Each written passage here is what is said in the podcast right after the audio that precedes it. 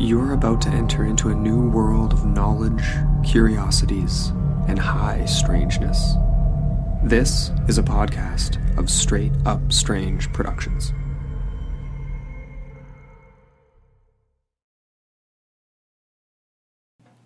This episode is brought to you by our Patreon supporters. Become a patron today at patreon.com forward slash into the portal.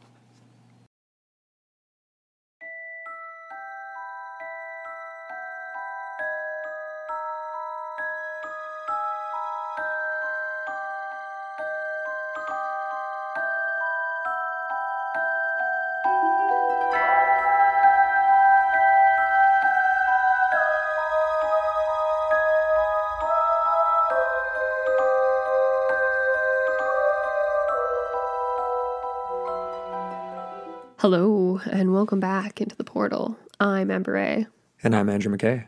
and we're back with a Film Friday, Yeah. getting into some indie Canadian film horror. Oh man, Mm-hmm. totally didn't expect to be getting into that. Scrolling through some Amazon Prime videos, movies. It was the classic you're scrolling endlessly, and then we finally decided because you know you can save stuff to your watch list, and we're Yeah. like, well, let's go back into the watch list and see. And I literally just threw this on because we were so fed up with just browsing, and we were so pleasantly surprised by this oh movie. man, that's yeah, like that's an understatement. Uh, Mm-hmm. Black Mountain Side. So that's the movie we're discussing today. Um, yeah, you want to give some just brief details on this beauty? Yeah, I I saw actually two dates, 2014 and 2016. I think it was just different releases. Uh, but basically, this was written and directed by the same dude, uh, Nick. Ah, Nick. So, oh, you It's want like to a, oh, it's a tough Polish name or something. It's like Nick. Solstanwicki. Oh man, that's not even close. I think. I don't know. Let's Sorry, go with guys. Nick S. Nick Zoltz, even. Sure, That's sure. kind of cool. But he did a really good job with all of this. He did the screenplay and everything too. So it was kind of like a one man show in that regard. Mm-hmm. But I think everyone was a heavy hitter in this. Everyone, there was no weak links, in my opinion, I as far as casting and character. Yeah. It was all very strong. So we're kind of getting into what we would describe as like kind of like a mix between the thing, the shining, especially in my opinion, and the ruins all in one. Yeah. It's got some Lovecraftian Cthulhu horror elements in there as well, mm-hmm. which is very refreshing because I think it was portrayed in a way that was believable. Yeah. Oh, yeah, mm-hmm. absolutely. And so we're getting into a very, very remote location. It's the taiga of the northern Canadian Cordillera. And this is as far north as you can get. And they do make that statement a couple times. And, and they're like, basically, we're the last post. Yep. So there's nothing past this. Post And- 291, I think they they referred to Yeah, it as. yeah, yeah, yeah. Or exactly. 291 of 291. Exactly. Yeah. So the very last one. And we had a very strong cast. Some people have kind of um, critiqued it because it is all male cast, but I think in this case it's believable, realistic, and it works. Yeah, for sure. It, it's kind of silly. It's kind of our, I feel like a lot of it hypersensitivity in our culture today, where it's like if you don't include X, Y, and Z elements, you are just going to get nicked for it a little bit. But yeah. in my opinion, everything worked about this movie, and the casting was brilliant. We have we've got like a crew of main characters. Hey, there's one, two, three, four, five, six, seven main characters, Yeah. and it's just a core crew that you get throughout this entire film. Which, again, like if anyone was a weak link, like this movie just wouldn't have worked. Totally. And that emphasizes the isolation, obviously, and like the relationships between these people as things start to unravel a little Mm-hmm. bit. And then the fact that it's set, obviously, in just this, uh, the stark darkness of winter. It just reminds me of like the Franklin expedition and things like that, right? Like being Totally. in the cold. And you know, it's a lot more modern, obviously. It's set in modern times. It's the premise of the film is basically a archaeological expedition that's going on there. They're doing a dig. They've been there for three years and they've just uncovered things that potentially are like lifetime achievement, like accomplishments in the field of like the most important accomplishments in the field of archaeology to date is kind of how they frame it. Yeah. Because they're finding things that are so ancient that they kind of rewrite the narrative of what we know as prehistoric culture. Right. So here they are in the northern Canadian Cordillera. We get these very like Shining esque again, I'll refer to it because they do a very effective job in the Shining's intro of showing the remoteness through the landscape imagery. And they do have several shots. They're stills, they're not like roaming shots like they are in The Shining, but they're still shots that really capture the landscape. Oh yeah. And it's very stark. There's no music. You're not going to get music throughout this entire thing. And it starts off with basically a poker table game. Like we've got the four buddies. They're all very intimately like familiar with each other. You can just tell. And it's all very natural. And basically, we get this feeling that they are kind of at this like crossroads to a certain degree, I would say. They don't know the extent of the significance of what they're sitting on. Right. And they're waiting for the authority in the field to come. And so that's where we get the introduction of Professor Olson. So he's the head of archaeology of U of Toronto. So very, very prestigious. They make a point of saying that right away. They're like, I studied you when I was in school. I wrote papers about you and blah blah blah. So he's he's definitely like the bee's knees when it comes to archaeology. And emphasizing the fact that this is a, an indie Canadian film, which is always Yes. Yeah. I really like that too. So we get introduced to him, and then from there we kind of get all the characters. So we get Jensen. He's kind of like the project manager, I'd say. Hey, like the Yeah. he's not the team lead as far as research goes, but as far as the organization goes, I think he's that guy. And then we get Francis Monroe, who's actually the project director. He's a Swedish guy, and he's in head of like the research side of things. And then, of course, we get Drew McNaughton. He's the equipment technician. So he doesn't actually, he's got more of a blue collar leaning, I'd say. Mm-hmm. And he's pretty significant in this film, hey, his character.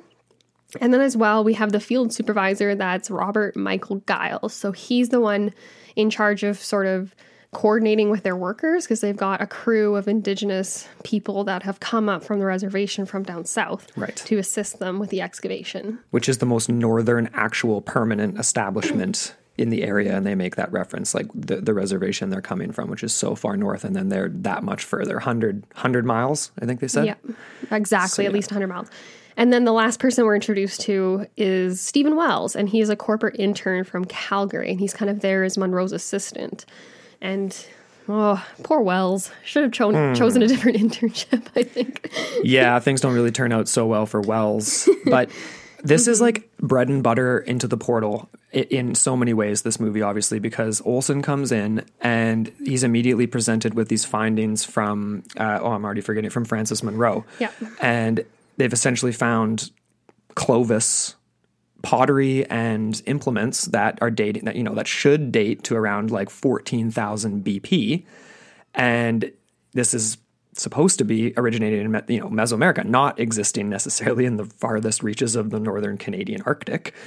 Uh, so this is extremely bizarre. Plus they're finding it at dates that shouldn't really match up Exactly. So, like the, I think they kind of make the reference to eleven thousand years as kind of the known ending point or earliest point of this Clovis culture. Right.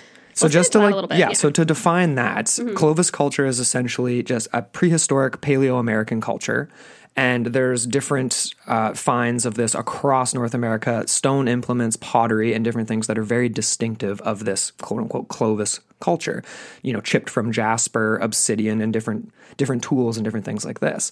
There's more than 10,000 Clovis points that have been discovered. There's over 1,500 locations throughout North America where these have all been found which is pretty interesting across all like from Texas through up into Canada, all kinds of different places. Right. But we're obviously talking about the farthest northern reaches of Canada today. And I pulled this interesting article up. Uh, it was from Ancient Origins, but I did find it on some other more corroborating, a little bit more peer reviewed articles and stuff that archaeologists have found butchered bones dating back 24,000 years in the Yukon, specifically in the Bluefish Caves uh, in the Yukon, Canada. So, this is the oldest signs of human habitation ever discovered in North America. Uh, so that's just kind of interesting. I wanted to throw that out there because with this story we're dealing with in Black Mountainside, this uh, Olson is basically saying 20,000 BP, not possible. We can't find Clovis back then. There wasn't this. That's the ice age. There's the there shouldn't be people building temples in the Arctic. That's crazy. So that even that that find that isn't included in the film that you just mentioned is real. Yes. And that pushes the timeline back an, an additional 14,000 years. Yeah. Or sorry, 13,000 years, because for them, the timeline ends at 11,000 years. Them finding these structures, as they're referred to uh, in the film, those are dated to be in bedrock soils that are 14,000 BP. So that to me that is the extent of their timeline. So you're Right. saying that now we have research today in the real world Yes. that pushes that back another 13,000 Potentially, years. yeah. Wow. That's really cool. Pretty wild. Because the other crazy part, like you already touched on, is the fact that they're so far north. There is no evidence of this culture that far north. And even uh, the main guy, Olson, the head of archaeology, he says, is like, we're about 4,000 kilometers away from the nearest Clovis site. Right. So this is out of place. Very much out of place. Distinctly place. out of place. And he and and there he's just emphasizing this point that they look the markings look distinctly Mesoamerican. And like when I heard that just first watching this movie, I was like, oh my gosh, it's just like the sparks going off in my brain. Like that is the coolest thing to just to think about that there could the prospect of the, it being so much more ancient and the early the early settle, settlers of Mesoamerica coming from a way different place. Yeah. Anyway, Oh, totally. There's so much you can get into with that. But uh, before we get into more, let's have a quick promo break for our sponsor, BetterHelp. You know, you guys, this is a strange and uneasy world we live in at the best of time. And we know that a lot of you listening, like Amber and I, have all kinds of different things in our lives that can interfere with happiness. Like, honestly, just take a second and think about what might be troubling you the most, or what might be holding you back from achieving who you want to be. We were both blown away that over 800,000 people are using BetterHelp.com to take care of their mental health based on their unique needs.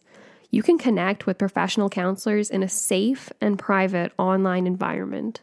This is not self help, it is professional counseling. Schedule video or phone sessions with your BetterHelp counselor, or send a message anytime, day or night.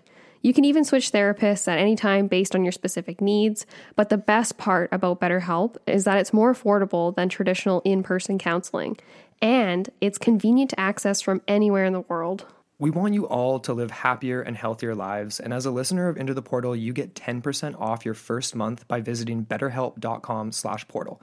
That's better, H-E-L-P dot com slash portal. And financial assistance is available for those who qualify as well. So visit betterhelp.com slash portal to get started today. You can find a link in our show notes below. And we're back. So let's get more into some of the finds, these archaeological finds that is basically extending this timeline drastically for these researchers. And Olson logically does point out that dating isn't always accurate.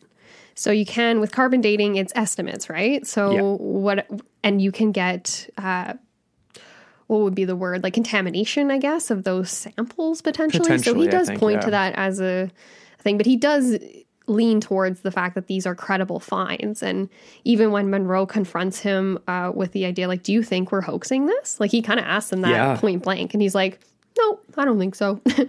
all the conversation, all the dialogue in this movie is very genuine. I'll say that right away. It does. It almost comes across like it's, um, like I said this too the other day. Like it's kind of, it's not docu like a documentary, but it almost sort of like the characters wise give me that feel like they're very much real people. They're very real, yeah. Yeah. They're very, they're not over characterized like we've seen in other indie films and B films and things like that that are pretty recent, right? Pretty modern, and Yeah. they just do a terrible job and overact it to the extreme where it's like in this case, it almost seems as if they actually got people that weren't actors but actually had been involved in these fields before. Yes, that's that's it how it comes like. across to me. So almost cinema verite-esque. Yeah.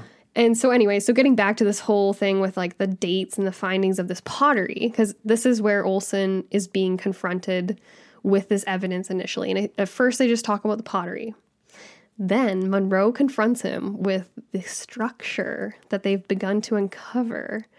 And he kind of yeah, it's kind of this weird moment where he's like very like almost like cheeky about it, kind of like you know he has that glimmer in his eye as if he's like I've got something really good you've Yeah. never seen. Yeah. And this conversation is very convincing again, right? It's not unrealistic to any degree. It's not like they're talking like you know, there's some sci-fi movies where they're like in the lab, for example, and they'll start spouting off all these plastic words that are like sciency. And you're just like, this, doesn't make, this is none of that. Like, you know, and it's, No, it's kept super simple. They let you fill in the blanks of Yeah. all of it. They don't over overdo the dialogue. No, and they all. don't overdo the evidence too, like even the structures. Well, and, and the actual like images that he's showing, like when they're when they're show when he's showing Olson the pottery, like we don't see it. They, they don't show that on camera. Mm. That's true. Which like at first I was kind of like I didn't like that. I wanted to see these markings that were like similar to Mesoamerican markings, but at the same time I'm cool with it because it kind of like I was filling that in in my head, and I was like, what do these look like? It's almost And- smarter. Yeah, and they're do it that way. describing it, but like I was more engaged that way. Yeah, and then it does kind of leave out moments of critique potentially, where you Very could be true. like, you could look at that and be like, that doesn't look anything like Clovis anything, blah blah blah, and like then then it would almost like take away from the movie. So they did a very good job of of putting what they needed to put in there Yeah. and just that. I agree. Yeah, for sure. So when they go and actually examine the structure as it is emerging from the soil, we kind of get the first glimpse of the indigenous workers too. And Olson kind of asks about them, like where they come from and do they speak English? And I liked how Giles actually responded right away saying all of them speak English. They're all very capable people, is kind of the the light that they're shone in. And I Sure. think that's more progressive. I, I think oh, personally. Oh, totally. Yeah. I liked how they were portrayed that way, and and they're very able people. They seem very competent. Yeah, they were, uh, but and then at the same time, though, he's like, oh, they communicate with each other in their indigenous language. I can't remember which one he referred to, but that's sort of like we don't actually meet any of those characters, which is which is interesting. It kind of to me that Yeah. gives a little bit more, and I'm not, I'm, that's not a knock or anything. To me, that adds more to the uh, the sus- the suspense when they dis- when they vanish, which obviously we'll we're getting to in a hot sec here. Exactly. But before all of that, there's so much more that kind of just, I don't know, we can kind of touch on, I guess, too.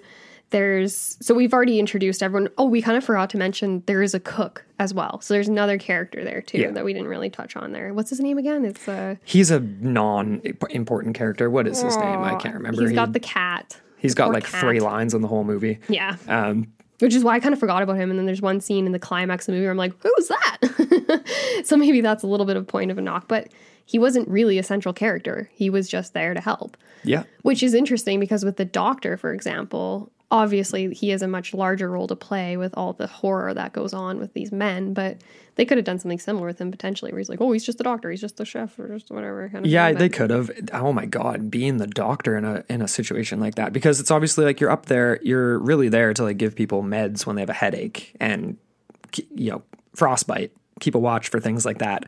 You're not prepared for you know actual massive medical procedures or Yeah. things like this, like that. Yeah. To be that guy, He's the medical supervisor. Yeah. That's kind of how they, yeah. So he's not, he's like, he even says to Olson, he's like, if you need a hand with anything, let me know because I'd love to do something around here. exactly. There's yeah, not a a lot to do for him. A little bit of foreshadowing, maybe.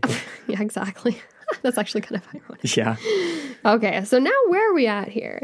We've talked about the structure, but there's not just one. We should make a point of saying that. There's actually about a dozen of them.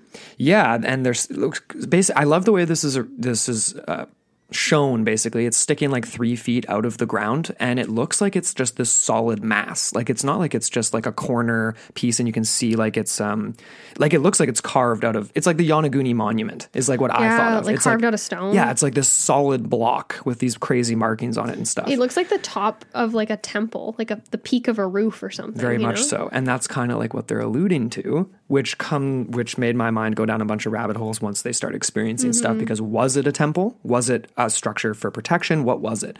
But Yeah. he makes a point, uh, not Olson, but uh, Monroe, that there's two dozen of these that they've unearthed so far. There could be more that are kind of like scattered in. I think he kind of makes it sound like it's in a straight line. Mm-hmm. Or, or in some sort of a maybe it's a pattern, but they're spread out.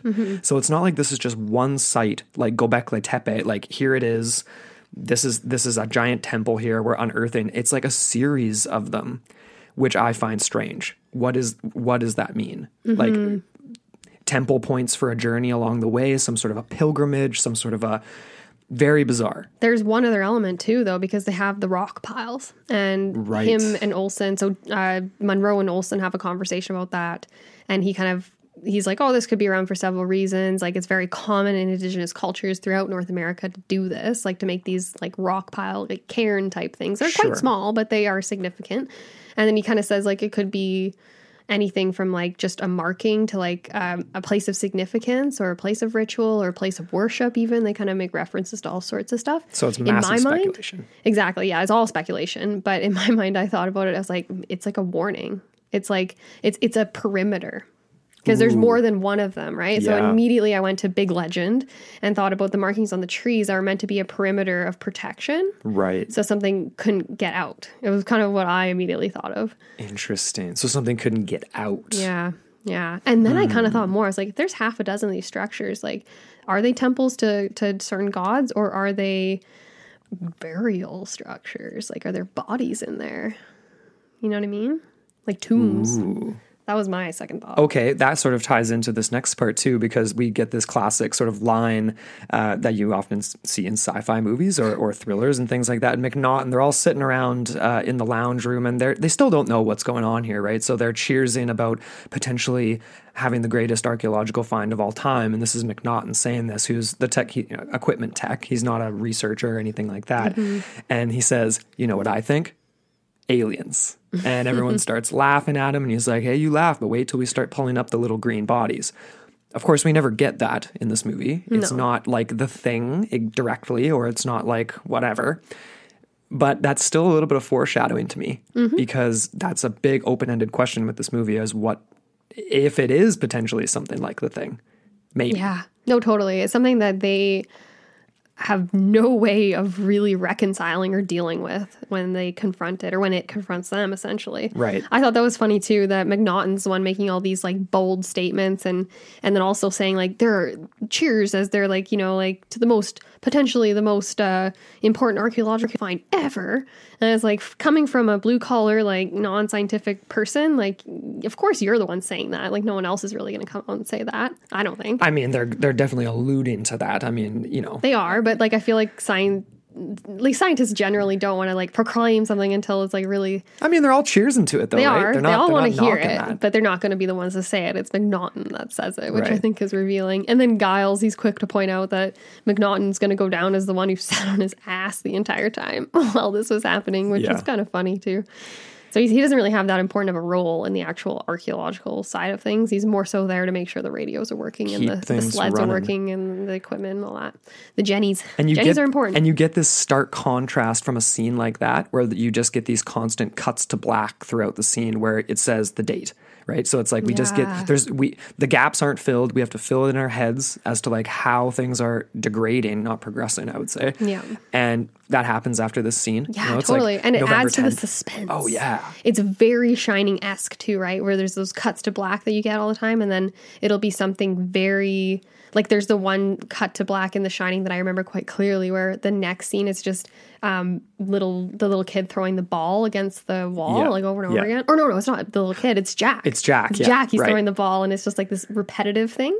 You get a lot of those same elements in this movie. You get it when Giles is chopping the wood, and he's like, ah, every time he goes to chop a piece, and then you get this gradual build up with uh, uh, Jensen as he walks past, and you just hear this like ominous like building of tension that's like not strings, but it's like this ambient sort of tone I comes love it. down. So good. Very shining esque too, right? Where it's just this build, build, build. You hear the guy screaming still in the background, but it's slowly getting echoey and fadey and all that kind of stuff. Yeah. And then all of a sudden he just it just cuts to nothing. Like it's Right. just like not black, but it cuts to the next scene where he just walks into the into the kitchen where he finds a very bloody scene. But we'll get to that in a we'll second. get to here. that in a sec. The first thing that really is weird is the cat, right? So essentially, we get the research assistant. So Wells starts acting a little strange, but no one really thinks much of it, including the audience, I don't think. It's only when they find the mutilated cat that people are like kind of hairs Yeah. hairs up on the back of the neck kind of thing. Yeah. So he's the cat is essentially found destroyed on top of the structure. It looks like it was sacrificed in some That's bloody way. looks like. It looks like it was burned. It looks terrible. And one of the indigenous workers comes forward uh, claiming to see what had happened, and he says that he saw McNaughton, Right. and it's he's very plain about it. He doesn't. It's not as if they would have any hard knocks with McNaughton. They're just there. No. So I love this, and you called this um, a really almost like docudrama esque scene because it's almost in a verite where it seems so real. It doesn't seem. It seems like we're watching a documentary, not an actual movie. Yeah. He's sitting in the office and he's radioing, ra- you know, on the radio with McNaughton, right? Exactly. So Jensen, the, t- the t- lead of the team, he just radios him. He's like, McNaughton, did you kill the cat? And then McNaughton's just like, nah, wasn't me. No worries, buddy. I believe in you. You'll figure it out. It's Yeah. kind of the line. And it was just like, and the cook Raymond, who owned the cat, is sitting right there. So he, and he kind of shakes his head too. And he's like, okay, well, I guess it's a mystery. Well, none of it makes any sense. And Jensen makes that line. He's like, none of this, this doesn't make any sense. No. Why? Yeah. Why would he do that? Why would McNaughton uh, tech do anything like that? It makes no sense. I honestly kind of thought it was the indigenous people. What do you think? Do you think it was McNaughton or do you think it was the indigenous? Yeah, I do. Yeah. I think it was, and I think he, and I think he, it was like he was he had blacked out or something. Like he doesn't remember doing it, And he, yeah. and that's the reason why we get this next. Th- to me, this is so oh. creepy. Well, I, I mean, it's Okay. Can I just make sure a counterpoint Go- though? Like, sure.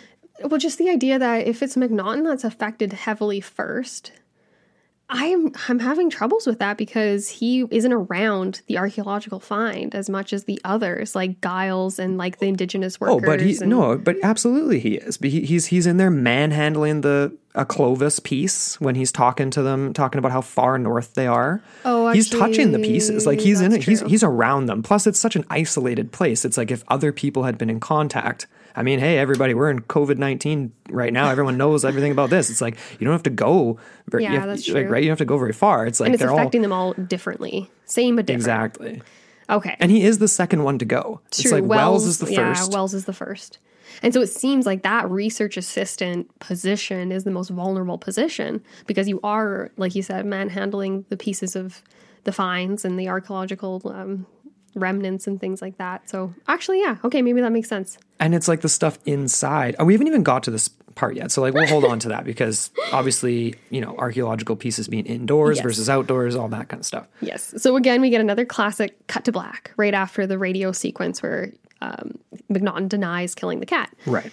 and it cuts to November 15th. So it's another five days, and we don't know what's gone on in those five days. All we know is there's kind of a huge development. So three out of five workers have vanished. Yeah. Um, Giles, who's kind of in charge of them, uh, he basically says that he's found tracks leading away. He thought it was going towards the reserve, he wasn't sure. And basically, they're going to make a 90 mile trek to the reserve. At least that's what they think Yeah, at first. at first, at first, at first. So yeah, why would they leave in the middle of the night? They're basically dooming themselves to death. Like they make a point of saying that right off the bat. Like we've got a five ish hour workday because that's all the sun we have, and we can't work past that because we'll freeze. 50 Makes below. sense, makes Your sense. he says your blood below. will freeze. Could you imagine that? He's like, yeah, Giles or Giles, or whatever. He's like, I wouldn't want to be the poor son of a bit, son of a bitch to experience that. Could you Mm. imagine your blood literally freezing as you're walking? no. How would you breathe? Your lungs would freeze. I mean, you, yeah, I mean, but just the way he describes it, like they're trekking out in the middle of the night, 50 below. Mm-hmm. I mean, obviously, if there's any people that are going to be able to survive that, it would be the indigenous people from the reservation that's 90 miles away. But that's pretty insane, obviously. Yeah.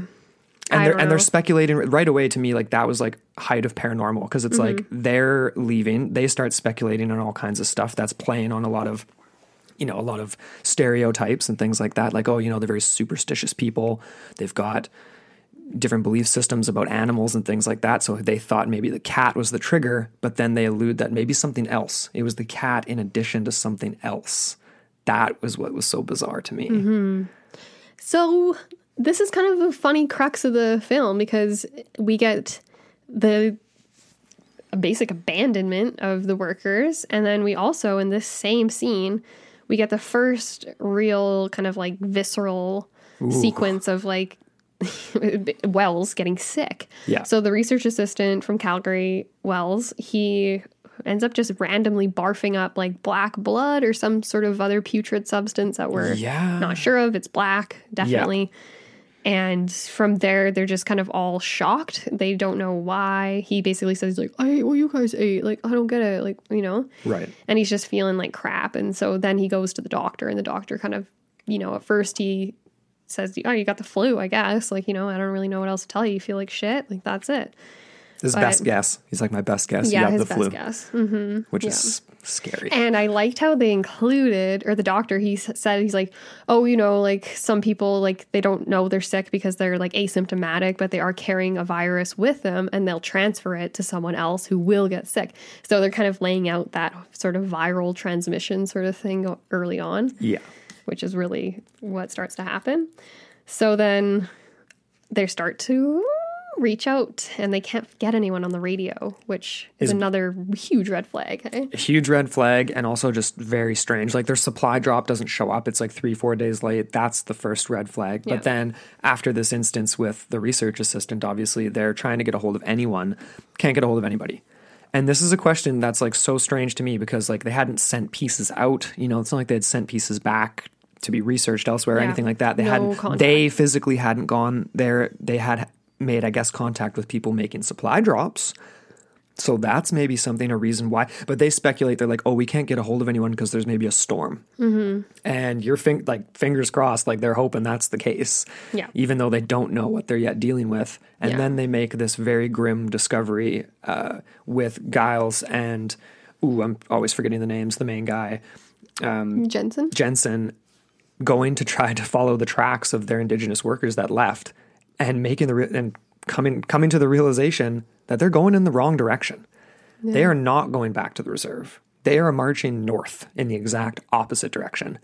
And this didn't really occur to me at first, but it's like obviously these people working the excavation are in the closest contact with the temple, if you want to call it that. Mm-hmm. So it makes sense that they would be the first to exhibit strange behavior if you if you don't include the cat, Yeah. right? That's why I was kind of on the fence about the cat, whether that indigenous man he was saying it was McNaughton because he almost had a false memory of it, or he was just saying it because that's what the thing is telling him to say. You know what I mean? Yeah, like they're yeah. So was, it was kind of 50 50 for me. It could have been McNaughton, which would be really freaky because that's really early on. right. Or it makes sense that it was the indigenous people and they're lying because they were the ones that were in the closest proximity.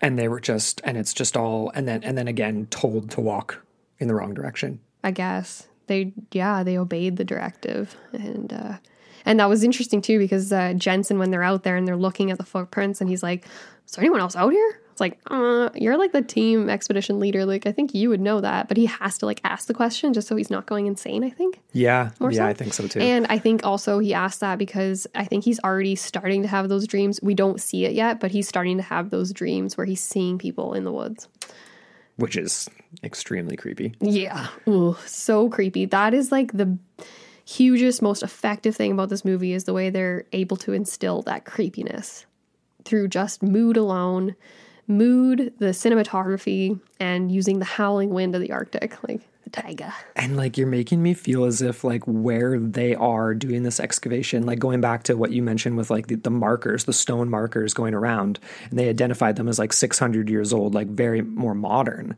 But then they talk about they, they make these references to like bear traps everywhere. Like the going closer to the reserve, there's a circle around the reserve of bear traps, and it's kind of like this juxtaposition to like the site they're at, where they're seeing these rock piles around it. To me, that's like kind of making reference to that, where it's like this much more these much more ancient peoples were maybe doing that. You know, it's not it's not a bear something. trap, but it's it's very like you said, sa- similar to Big Legend, where it's it's keeping something in. It's like the Castle Houska of the middle of the woods. You know what I mean? It's like keeping some sort of demonic entity, if that's what you want to call it. That's like my language nowadays to refer to what they're experiencing in that one place.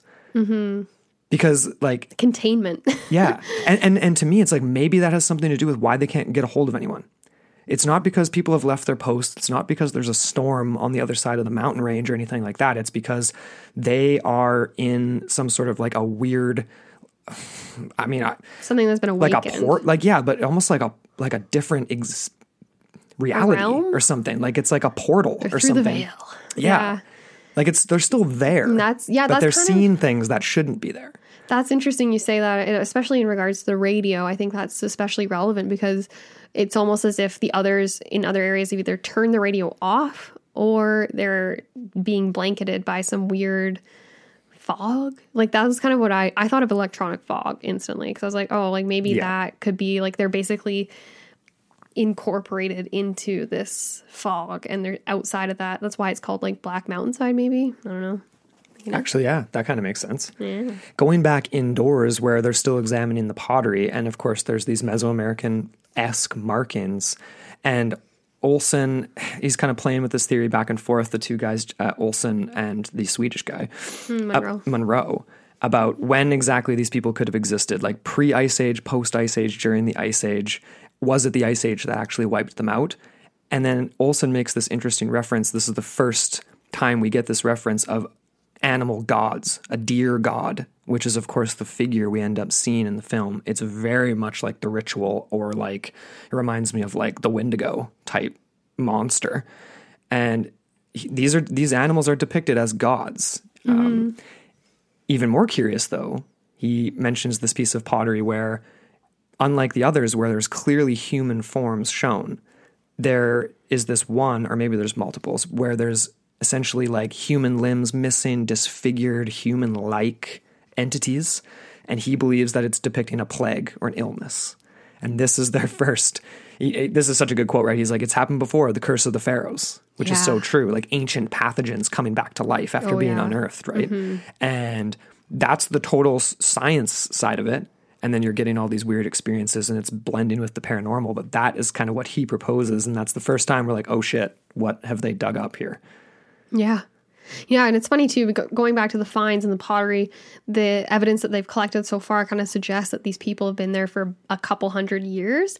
And it's the earliest piece, or sorry, not the earliest, it's the youngest of the pieces, so the most recent of the pieces that depicts these um, disfigured people and things like that. So it's Yeah. kind of like the ending of their of their time and they kind of make these uh, sort of like suggestions like was it the cold that killed them was it the cold that was protecting them Right. and they kind of come to that conclusion later on one thing i do want to mention too quite just briefly here going back to those stone piles those stone piles actually weren't dated to be in that same range No. they were dated to be only about five to More 600 modern. Mm-hmm. years old which means that perhaps the indigenous people have more knowledge and I don't know, like maybe this has happened before. Like even I'm thinking that would place it roughly just before like um, colonization and things like that, and Right.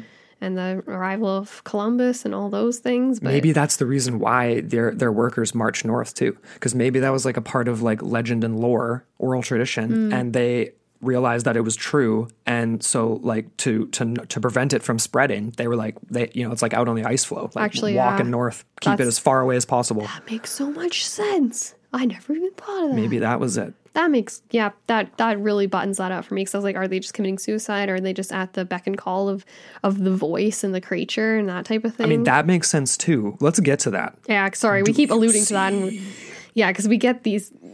It is a creature. It's like a deer god. It's actually a puppet, which is really cool because they do a good job. It kind of reminds me of Donnie Darko.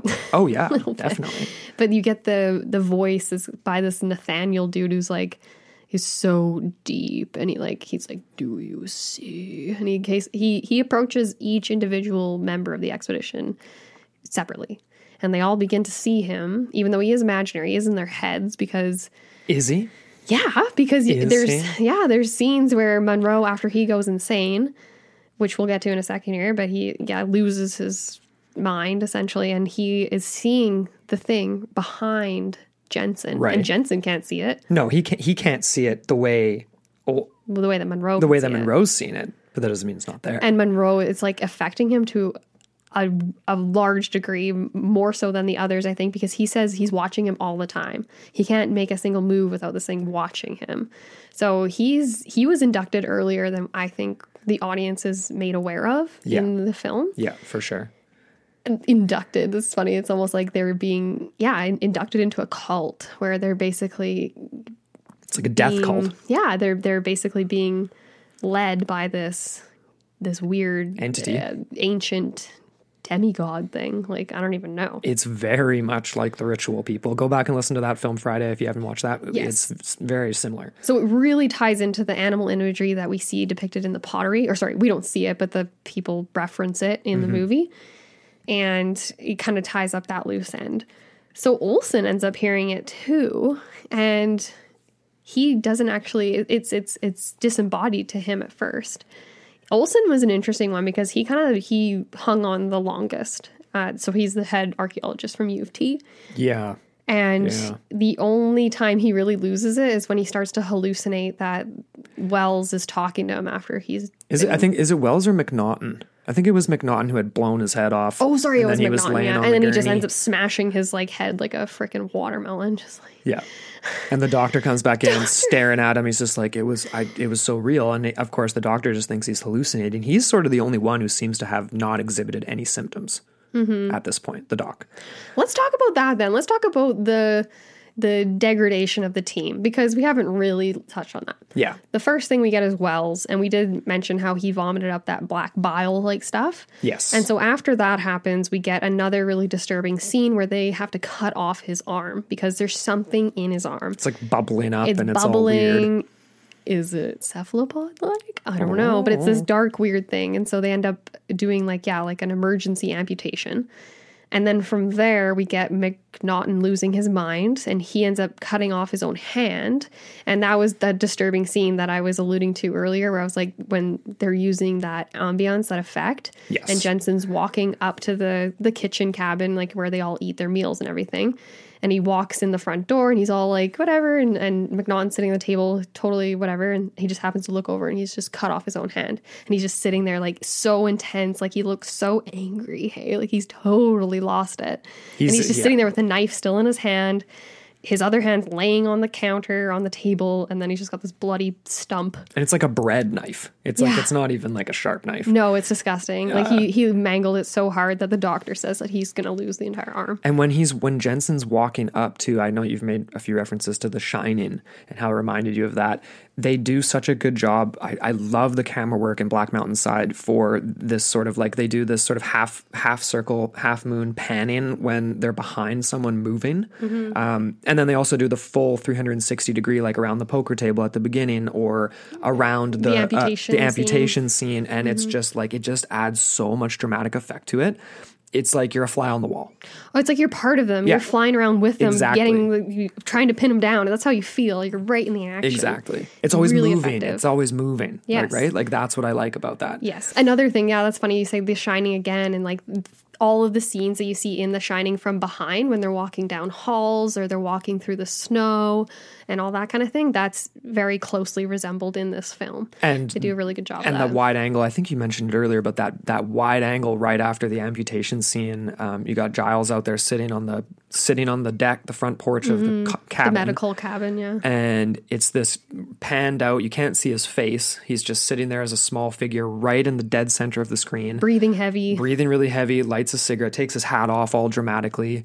And it's about a, I mean, I, I don't know how long it is. It's got to be about 20 seconds. It feels Yeah. like it's a really long time. And it's just, it's just that. It's just the Mm-hmm. still wide angle shot of the cabin and him sitting there. And it's just- just, yeah. so dramatic. having a smoke like the, smoking is the only um thing that basically oh what am i trying to say it's, it's like the trope that keeps their sanity with them Yeah. you know what i mean like when you see them doing that that's like in their most like clear moments i think just chain smoking to stay sane. exactly Yeah, and 100%. i was actually not clear if that because you get the cut to black in the november 26th or something like that i think it is the date and and it's daylight i don't think that's right after the amputation i think that's like 10 or 6 days later And he's just, and he's just doing that because like that's Right. they're all losing it at this point like Gotcha. everyone okay so we've gone to the amputation scene and then we've gotten to the scene with McNaughton. McNaughton, and then essentially McNaughton ends his own life. He blows his head off, and they Mm-hmm. find him. Which, and I actually thought it was Giles for a second there because Giles has the gun, and he was like, he's the only one with a gun. It's a shotgun. There is another gun we find out later, right? Is there? Yeah, because oh, true, Jensen because ends up Jensen shooting has him. a gun too, right? Yes. I There's mean, a bit I- of a shootout. There's a bit of a shootout. Mm-hmm. Let's talk cephalopods really quick here, though, because that, to me, like some people would probably use that as a knock on this movie because it wasn't necessarily fully developed and it just kind of leaves it for the viewer. But at the same time, that's the same with a lot of sci-fi movies. I mean, you could even say that about something like The Thing. They don't tell you where it's from. You don't get anywhere with it. It's all just like just abject horror and you fill in the blanks yourself. Mad lib horror basically. You do get a ship though in the thing, like in ice. but you but it's alluded to like it was being transported transported by who where why when i mean there's just so many other questions mm-hmm. to that right cephalopod is a word that comes up in this film. Yeah. Not expecting that at all. So the doctor does these these uh, autopsies and finds these you know cells, the, the cellular formation that are cephalopod cells, and he refers to it as a bacteria that's like taking over. So uh, he's not really sure what exactly he's working with, but they're standing there in the middle of the Arctic and they're all looking at each other and being like, "You're telling me he's turning it that he Wells is turning into an octopus?" And he's like, "Not exactly. More like thousands of tiny oc- octopus." Like- Oh my goodness. and he's like, "What?" And right then and there, I'm like going back to the McNaughton line about the aliens. Holy shit, maybe he was right. Maybe this is some sort of a 20,000 BP ancient civilization that happened to be doing half decent in the Arctic somehow. And they end up encountering something that either is or isn't from this planet, but definitely not something they had seen before. Is that alien? I mean, I don't know. I mean, Or is it- cephalopod sounds so alien. Yeah, or is it just prehistoric? Because like we get real life examples of that, even the Mosquitia jungle, right? With uh, in Honduras with the the city of the lost monkey god, right? Like that was a bacteria infection. Like Very true. Leishmaniasis. Leishmaniasis. So this is this is different though because it's very sci-fi esque, very Cthulhu esque too.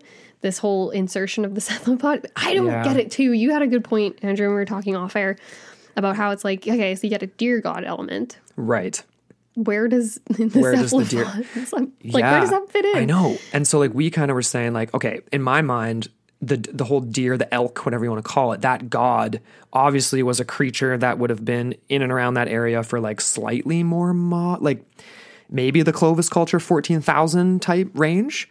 The whole cephalopod cells and that type of entity being there would have had to have been when it was like an ocean, right? Like it was like leftover remnants from something even more ancient. Like we're talking 65 million plus mm-hmm. years ago that ends up messing with hu- a, a human population 20,000 BCE.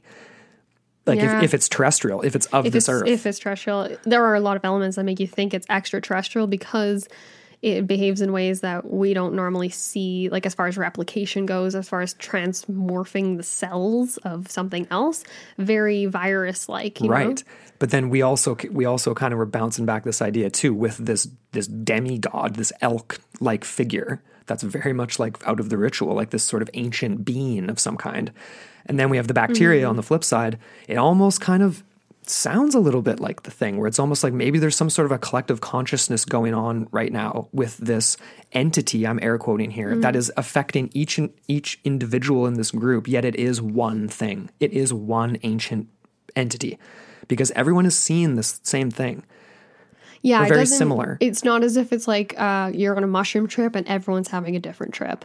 Everyone's having the same trip, and it's mm, Mm, it's more so the the visuals are very consistent.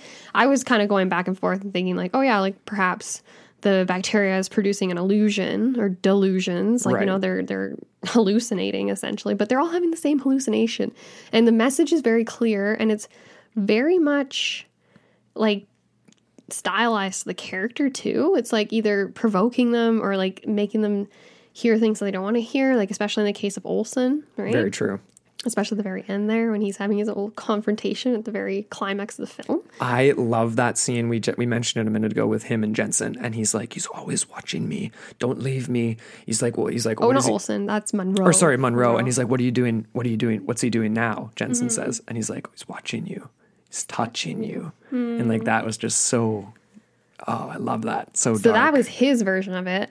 Jensen had his own entire version of it, very similar, but he was having these dreams, or but they weren't actual dreams. I, I'm pretty sure he was physically out in the snow, looking into the tree line, seeing multiple individuals, hearing almost like echoes of the past of people suffering. It was like kind of like screaming and yelling and all that weird Yes. stuff. And then basically, he later on sees the image of the the deer demigod thing too. Right. But he kind of has his own version, right, where they're all looking at him. it's slightly different. It is slightly Yeah. different, but him hearing those screams, that and they're very faint, right? Like Very faint. But it to me, it was like, like have they stumbled upon like this? Is that like trapped remnants of of what had happened to these people before? Like you're literally hearing the screams of those souls that are still trapped within this circle that's demarcated by these rock piles and Mm-hmm. ancient structures that are buried, and now you are within that realm as well Yeah, no, right? totally. Like that's what I'm thinking. It's like they found a portal to hell. and I think it was a very weird um, personalized message for him too, right? It's like you see me good, like you know. And he, what else did he say to him? Where it was Oh, like, yeah. it was like we are watching you, and like you you see us now, Right. And like as if he's made that connection, he's crossed that threshold. and makes this comment that he's a god. Like he, Yeah. I'm saying he, that it, this entity is a god. Yeah. He says that to uh, he, it's a he voice. he voice, and and and, and it says that uh, to Olson with the voice on the gurney too. It's like you know, f- like basically calling the human race just insignificant parasites or whatever, right? Mm-hmm. yeah, that was the weird part about that too. It was very personalized to Yeah. Olson. So it's like, would a bacteria?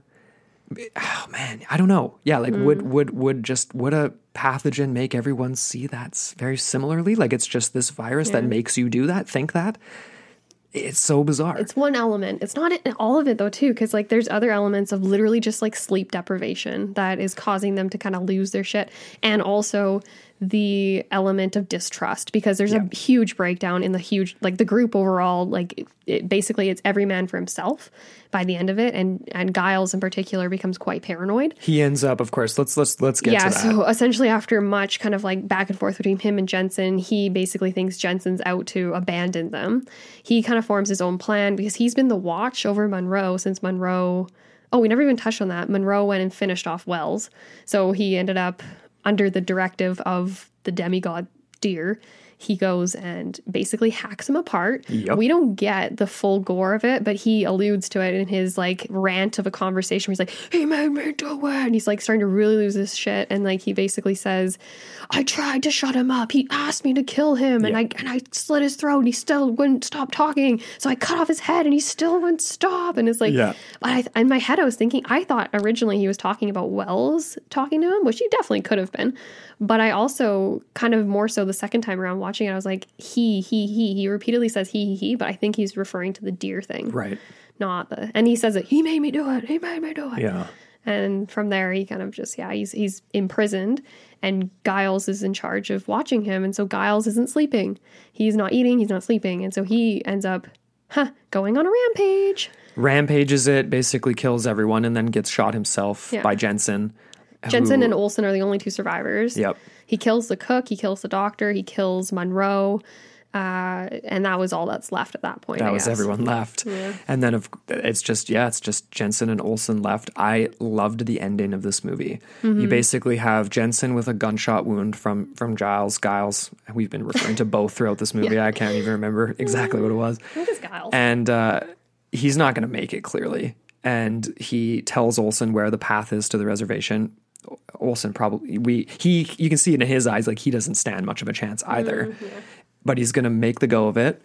Jensen decides to grab a bunch of dynamite to blow up at least one of the s- structures that's partially buried in s- this sort of va- vague attempt to stop what's happening but that's clearly not going to work mm-hmm. but i really did en- enjoy i'm so morbid i really did like the ending of just olsen getting caught in the bear trap. Yeah. and it's just a cut to credits. There's not. There's no calling for help. He's just kind of he's, screaming, for a minute, and then it's just we we just assume you're you're left to fill it in again, mm-hmm. and I love that. That's the most effective part of all this in this movie. And to me, it's almost like it's got this air of like a Dyatlov Pass esque vibe to it, right? Because it's like the people that go up and come across this scene.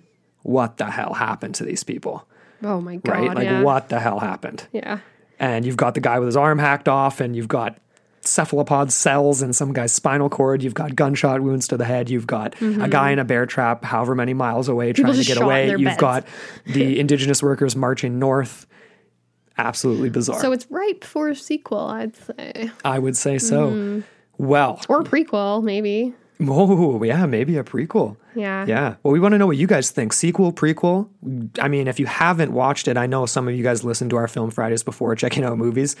Teach their own. Mm-hmm. Make sure you check out this this movie on Amazon Prime because it is awesome. I hope we convinced you guys. Yeah, absolutely, and uh, it'll still be enjoyable despite all the spoilers. Despite all of them and, and yeah, like all of our yeah, no, it, it's just such a unique and refreshing take on horror. I Oh think. yeah, Yeah, it was, it was very clean, very well done. It did win uh, indie awards. There was one in particular I thought it was kind of funny. It was like a, uh, oh, was it like the Cthulhu horror or like the Lovecraftian horror film fest or something? Yeah, It something like was that. a winner. I was like, that makes sense. Yeah, Yeah. you got your cephalopod elements in there. totally.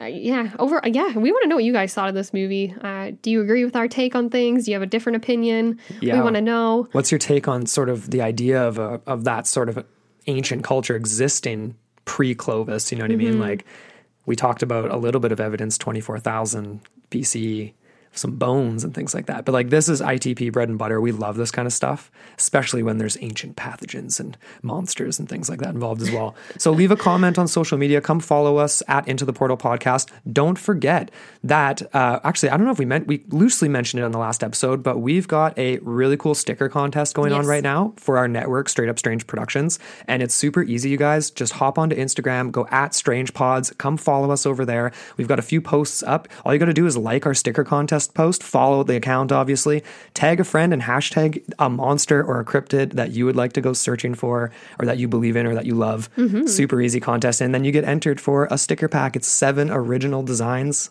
And Yeah. they're all pretty sweet. UFOs, we got the Sasquatch forest creature, we got cool stuff. Exactly. And then on top of it, we've had other network shows hop on the bandwagon and they're going to throw in more swags. There's going to be lots of fun stuff to go around. So just get your name in the hat there. And Absolutely. we've had a few entries already. There's room for a lot more of you. So come on, let's do it. Yeah. So that's at Strange Pods, P O D S, on Instagram. So yeah, come hit us up. And as always, thank you so much for listening. Until next time on Into the Portal. Your gateway to the bizarre.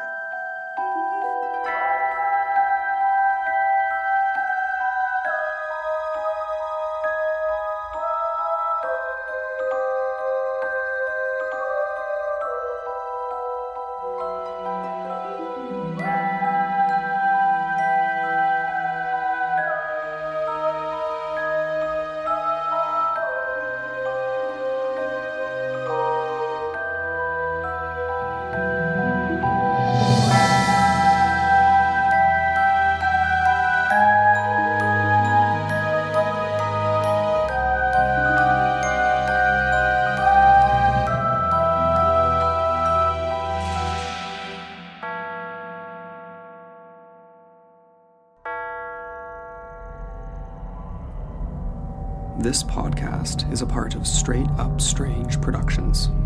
Discover more shows like this one at straightupstrange.com.